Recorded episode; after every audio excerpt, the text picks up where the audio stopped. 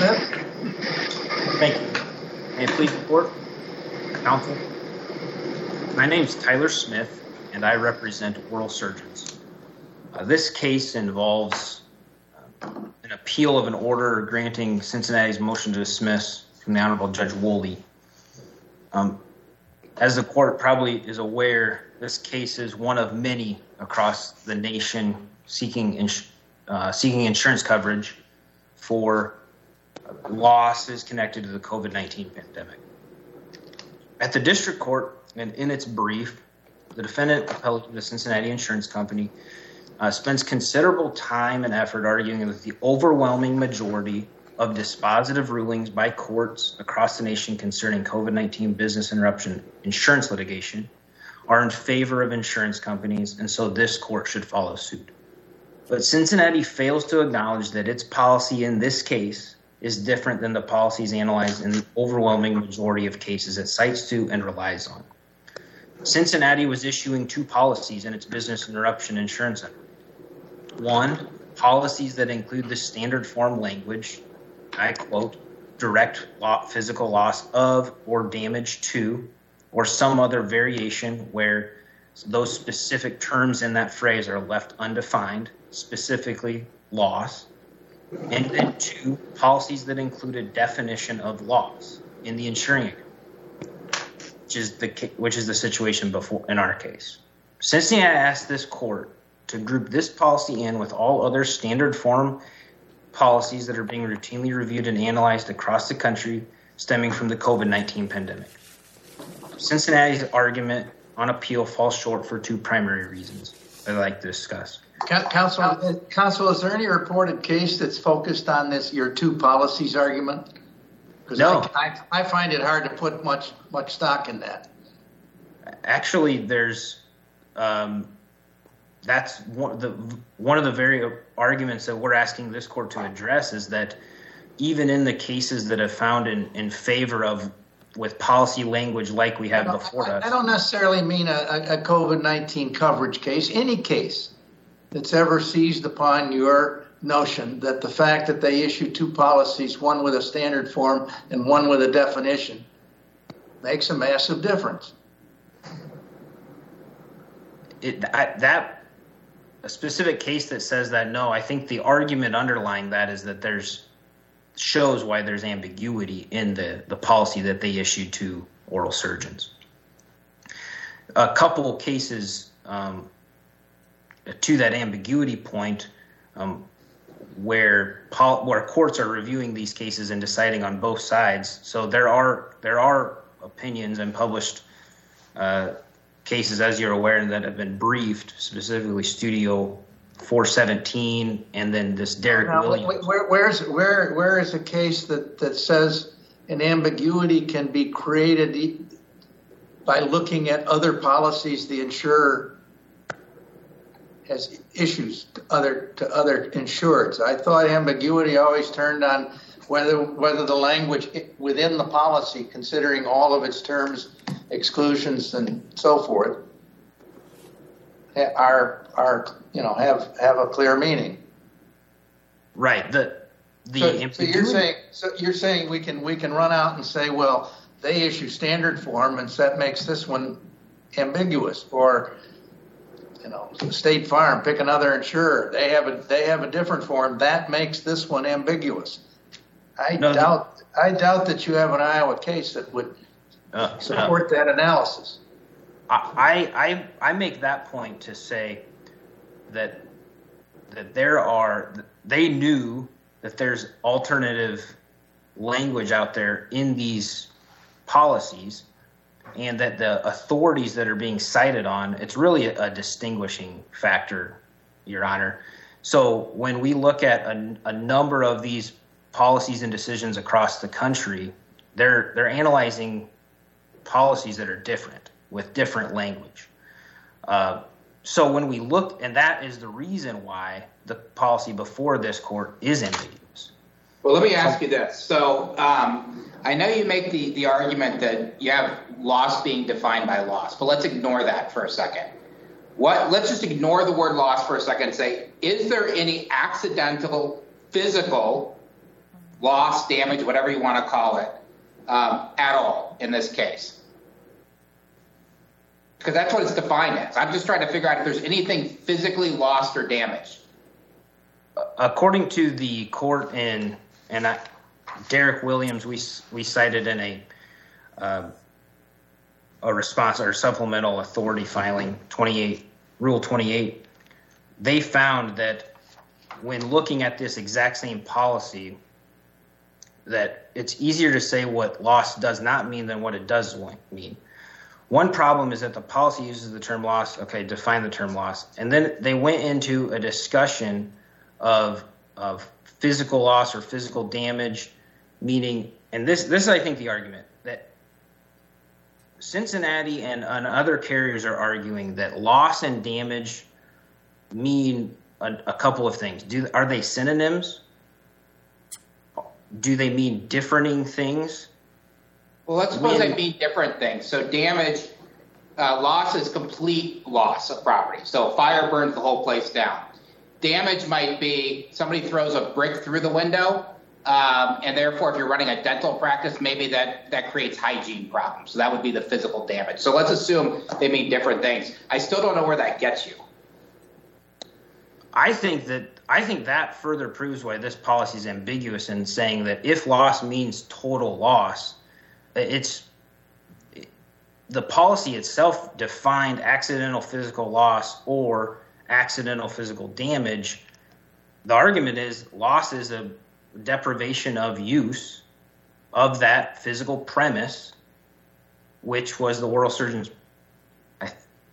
Judge Loken, I'm not hearing you. No, the, the, the initial question from Judge Stras was what was the physical loss or the physical damage? What was the physical damage? Oh, I guess I'm. I guess we're getting into. We're, no, ex- accepting that, that yeah, they're different words, so they you would be inclined to give them different meanings. And Judge Stras just did that, and then back to his, and you say, well, that shows it's ambiguous. And I say, I'm asking you to go back to his initial question: What was the physical damage here? The physical damage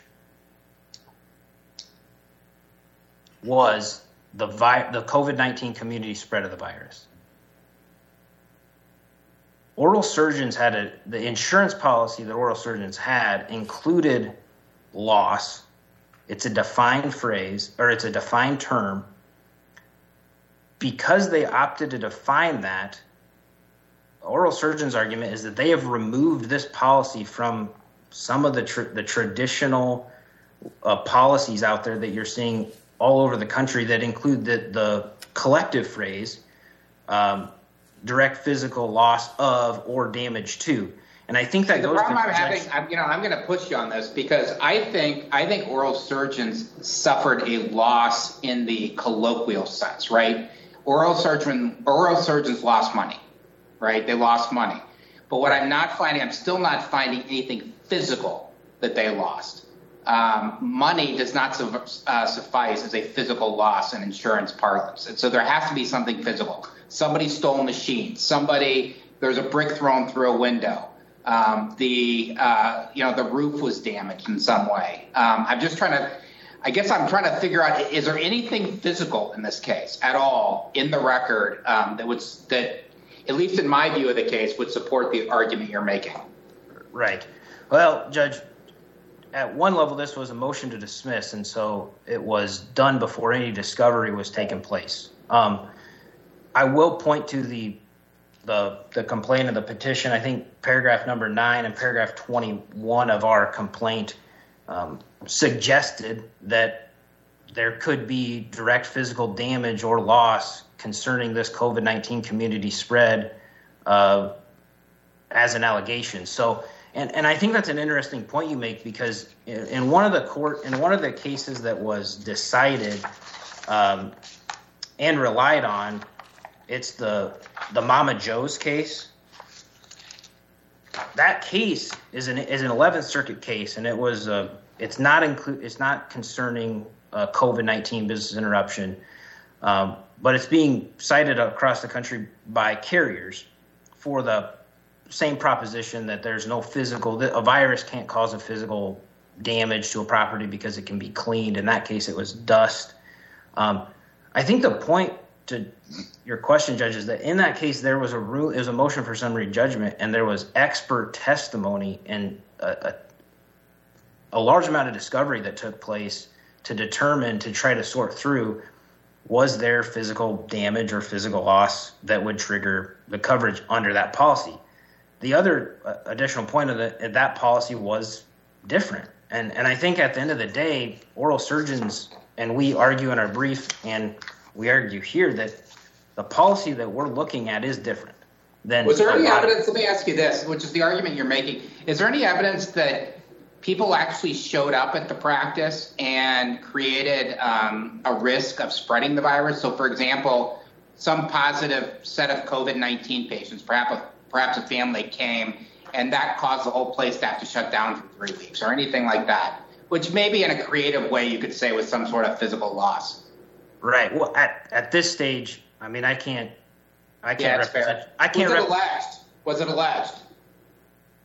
The allegation, the extent that was alleged would have been that um, the the limitations and the virus, the virus imposed limitations on paragraph nine that caused uh, caused by the physical damage or loss of the novel coronavirus COVID nineteen.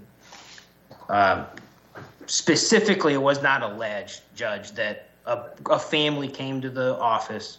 Um, I think to that point, and, and, and briefly, I know I'm running to my time where I want to reserve some for response, but I would propose that because discovery hasn't taken place, we can't the evidence before the court of whether physical alterations alterations to the property took place hasn't even been determined because as we know, it was very common in the COVID 19, there was social distancing, uh, various uh, changes that would have been taking place to properties to to help stop those that COVID uh, spread, including measures. Um, I'm not I'm not saying that that we're um, we've alleged that that the property had to be renovated necessarily, but I'm saying that because of orders and and um, recommendations from local boards that certainly measures were taken on the physical premises of this property.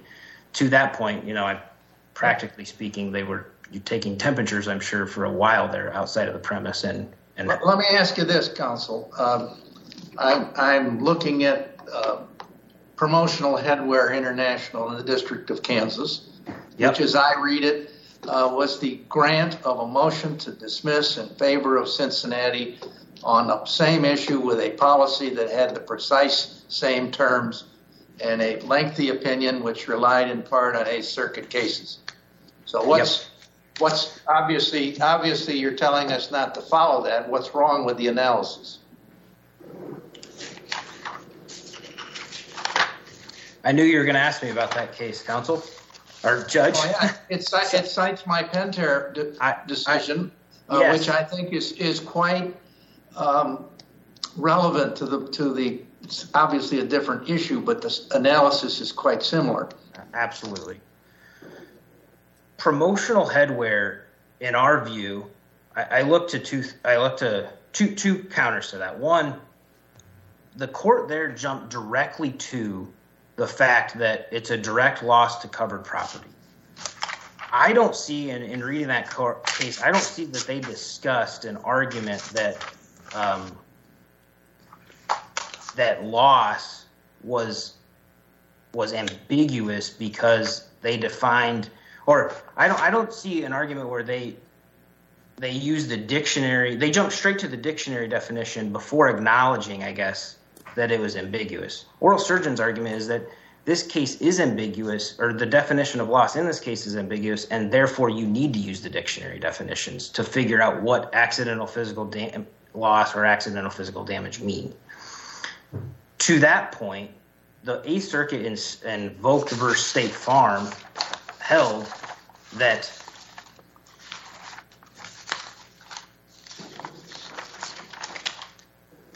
held that several courts have examined the issue. In that case, it was based on was I'm running out of time. I want to hit this that several courts have examined the very issue, similar circumstances, and have reached differing conclusions. Supports the conclusion that the phrase is ambiguous. I guess my point is that Williams, uh, Derek Williams, uh, Studio 417, they've done the exact opposite analysis or and reached the exact opposite conclusion as the promotional headwear case and according to Vogt v. State Farm, a circuit from last year, that's enough to show that it's ambiguous. I'll yield my time, and I apologize I went over there. No, no, you, that was very responsive. Thank you. Uh, Mr. Litch, Mr. Litchfield? Good morning. May it please the court. My name is Daniel Litchfield. I represent the defendant appellee, the Cincinnati Insurance Company. To be sure, these are extraordinary times but even in extraordinary times, we have the law and the principles of the law, including the law of contracts. This is a contract case. When read and interpreted as Iowa law requires, this contract does not supply any coverage. Fundamentally, the petition, and I just look back at it uh, based on, on what we just heard, but, but uh, I'll stand by this. Fundamentally, the petition asserts that oral surgeon's appointment book went dark in places because of the order of the governor. They didn't have as many appointments as they ordinarily would have because of the governor's order. There's nothing physical about that. Moreover, although I think there was a little bit of an allusion to this idea, I see no place in the petition any allegation that the uh, virus was even present on the premises at any time. And not that that would be the be all and end all, but I just want to make sure that that is clear to be sure we're dealing with insurance contract language here, and the operative phrase that the parties are disputing is direct accidental physical loss or accidental physical damage to property. Uh, the words need to be read together. We know that from the basic Iowa law on how to read a contract, including an insurance contract. Uh, the words need to be read in context. I believe that the gist of all of oral surgeon's arguments, including the arguments about the, the textual arguments about the policy. The gist of those arguments is to find some way to read the word physical out of that phrase. And that would be inappropriate, and that would be inappropriate based on a long line of Iowa cases about how the contract is to be read. Uh, the uh, plaintiff has raised these arguments about differences in wording between Cincinnati's policy and policies issued by other insurers. And, and we don't think that that is material at all, but let me make a couple of points about it. First of all, assuming for argument's sake that we would only look at cases that address the exact language that is seen in this Cincinnati policy in this case, as of a couple of hours ago, there are now 22 decisions involving that language and Cincinnati Insurance Company as a defendant that have favored Cincinnati, that is, dismissed uh, complaints uh, based on the absence of direct physical loss or damage to property. Uh, we have cited a large number of those cases to the court in our brief and uh, the table attached to our brief and our Rule 28J uh, supplementations to all of that. So those precedents, at the very least, even assuming for argument's sake that there's any traction to what uh, oral surgeon is arguing, those cases uh, stand as well-reasoned precedents, and, and, promotional headwear is one of the best reasoned precedents of all of those cases. I submit it as a particularly academic and thorough exposition of the issues here. Now, uh, even if one were to look at cases where the policy language is not precisely word for word the same as Cincinnati's policy language, I don't think anybody could disagree that, that, that, that the language uh, in these other policies is substantially similar language. It's substantially similar because it utilizes in the phrase in these other cases the words physical and loss and damage. Um, those are among the words in the phrase at issue in this case, and uh, uh, all of those words exist in the cases uh, and the precedents that Cincinnati relies on a large number of precedents, to be sure, as counsel acknowledged. Um, uh, uh, the Iowa law in this area not only includes the generalized law of how to read a contract that I alluded to already, but it includes a line of cases that directly address the issue of uh, direct physical loss or damage. Uh, words to that effect, slight differences to be sure in some of the policies, but all those keywords and the phrases involved in these cases. We start with Milligan, which is an appellate decision from Iowa, uh, which uh, the holding is that loss of use is not direct physical loss or damage. The Info Group case from the Southern District, uh, again, following Milligan, holds that uh, uh, loss of use is not direct physical loss or damage.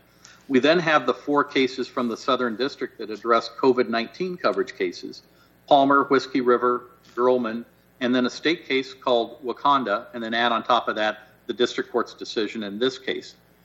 Those cases as a whole are an edifice showing us what Iowa law is when we get to the issue of whether loss of use should be insured under a policy written like our policy or in any substantially similar way. All of those cases hold in favor of the proposition that Cincinnati asserts. All of those cases uh, should be seen as highly persuasive, um, uh, and, and they have a they have a touchstone in uh, both the federal and the state courts, which I think is also uh, very powerful in trying to discern what the Iowa law is here. We're not dealing with any any case to the to the opposite proposition, uh, and I think that's also important. Um, the Iowa uh, law on interpreting insurance policies requires that meaning be given to all parts of the policy, that we don't excise a word here and there in order to get to an outcome. So the word physical has to be accounted for. So does the definition of something called the period of restoration. The period of let me- restoration is just Counsel, the period of me- time. Counsel, let, let me let, let me interrupt with a question. I'm not familiar with it. Uh, business interruption coverage in this case is described as secondary to a particular cause and uh, cause of loss, and, and that's the context in which I've encountered it in the past. Do you do you know if your does your client offer what I would, might call an all risk business interruption coverage? Uh, I, I'm not aware of my client offering a standalone business interruption only coverage. Uh, the coverage I'm familiar with is the one that we see in this case, which is it's related to the core coverage for the direct physical loss or damage to property. The paradigm would be a fire. Um, to go back to Judge Stras's earlier example, if you have a complete um, uh, loss of the building, um, it's going to take the policyholder a period of time to get on their feet. I, I just I was just curious, and Yeah. Yeah. No, no, uh, uh, I, can't definitively say that they don't, but I, I've represented them for nearly 30 years, and I'm not aware of one, and I haven't dealt with one. So, uh, uh, back to Iowa law. Um, if we look at all parts of this policy and look at the definition of period of rest uh, of restoration, it requires that the period end when there's a rebuilding, replacement, or repair of the property. That fits very nicely with the requirement of physicality, physical loss, or physical damage. Uh, it doesn't fit at all with the idea that because there's a lessened number of appointments at a medical practice, uh, that there would somehow be coverage when the requirement is for direct physical loss or damage. Council mentioned the national law, and, and I agree. The overwhelming majority of cases nationally, uh, uh, both before the pandemic and during, support Cincinnati's position here, particularly the pandemic cases. Frankly, I've never seen anything like this, that in a year, over 100 precedents have developed, uh, and the large, uh, vast majority of those favor Cincinnati's position here. Should the court rule for Cincinnati in Cincinnati's favor because of the count of cases? No, not just because of that, but it's because of the underlying reason why that count of cases is where it is. It's where it is because if one is looking at the ordinary meaning of these words and reading them in context and not kicking out the word physical and ignoring it because it might be inconvenient to a policyholder's wanted outcome. if one follows those procedures, which are basic in, in core insurance law, state to state in America, it's no surprise. It should be no surprise to anybody that the case count so overwhelmingly favors Cincinnati uh, as opposed to policyholders. Um, mention was made of the Pentair case. Uh, and that's important. That's a pre pandemic case, along with the source food decision, also from this circuit. Now, to be sure, both of those cases apply Minnesota law and do not apply Iowa law. But reading those cases, I, one does not discern a difference in the basic principles of insurance contract law as between Minnesota and Iowa as elucidated by the Supreme Courts of each state. And without a difference in those basic principles, uh, I'd submit that it follows logically and naturally that the outcome in source food and Pentair with respect to Minnesota law uh, ought to uh, apply to the outcome here simply because it is so well reasoned, both cases, and, and, and so well established at this point.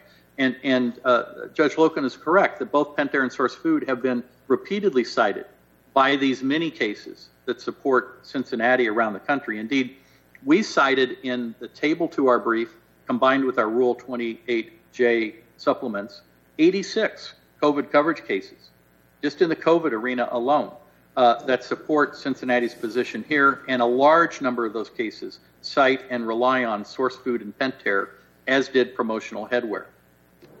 These cases span the nation from coast to coast, from Florida to Minnesota, and nearly all states in between. Council mentioned Studio 417 as a case that should be followed, and uh, we strongly disagree with that proposition. There are a number of, of points to be made here. First, at the end of the decision, Studio 417 acknowledges that uh, uh, it expects uh, legal developments to come and that those developments could possibly overtake the ruling in Studio 417. And, and boy, have they. Uh, courts have repeatedly been asked, as this court is being asked, to follow Studio 417, and they just don't do it. Some comment further. The Bluegrass Oral Health decision from the Western District of Kentucky uh, stated that uh, Studio 417, quote, makes no sense. Um, the legal seafoods case from the District of Massachusetts stated that uh, the legal, that the Studio 417 case is a an outlier, uh, and it's certainly been treated by an outlier, as one can see in case after case. Second, the case is erroneous in that it purports to be relying on two Missouri law decisions, Hampton and Mehl. Uh, Hampton is a decision from this circuit, uh, but in Hampton, there was physical loss or damage to the building. It was in collapse.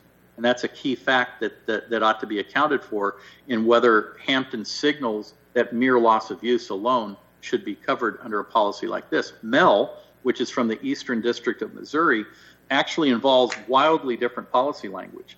Uh, and that was acknowledged by Studio 417. The policy there expressly stated that it covered loss of use of property in the absence of direct physical loss or damage. And, and that makes it a precedent that should not support Studio 417. Promotional headwear, which was mentioned a little bit ago.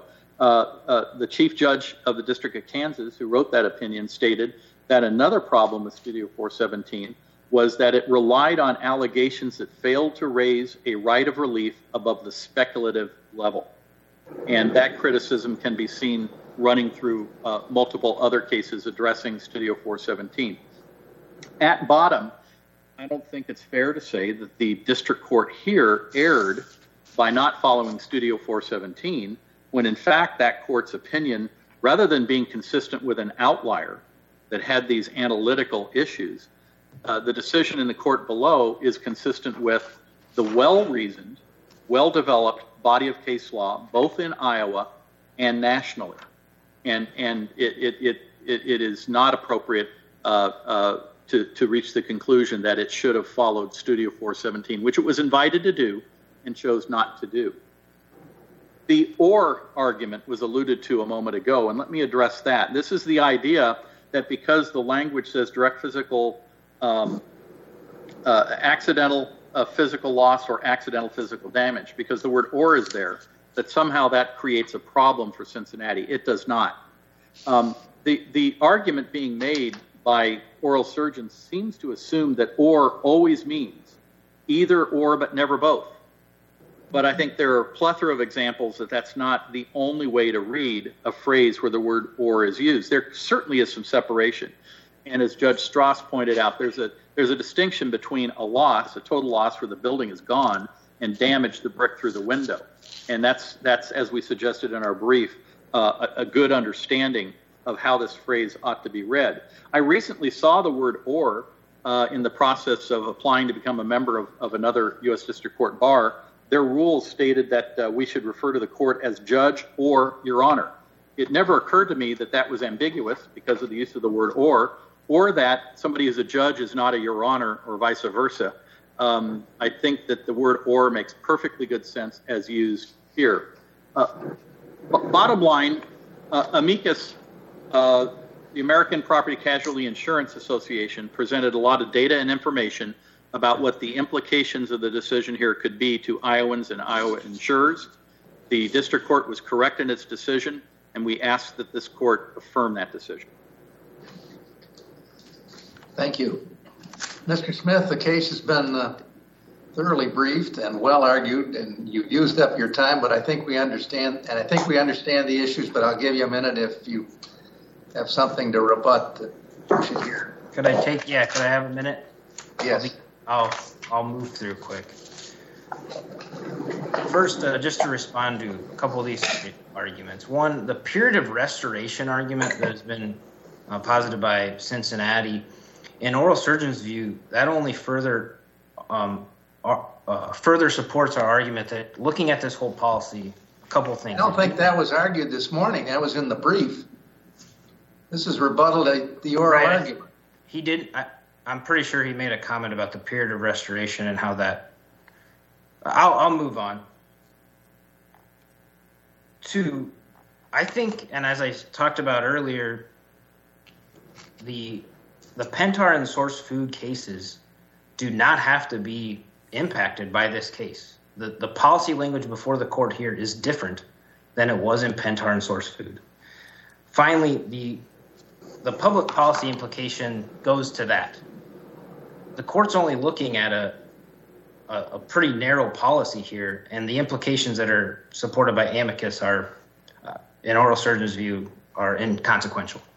With that, my time's expired. Joe, I thank you got all for your time. Well, thank you, counsel. The case has been thoroughly briefed, and argument has been, uh, was well done and has been helpful, and we'll take it under advisement. Thank you, Your Honor. Thank you.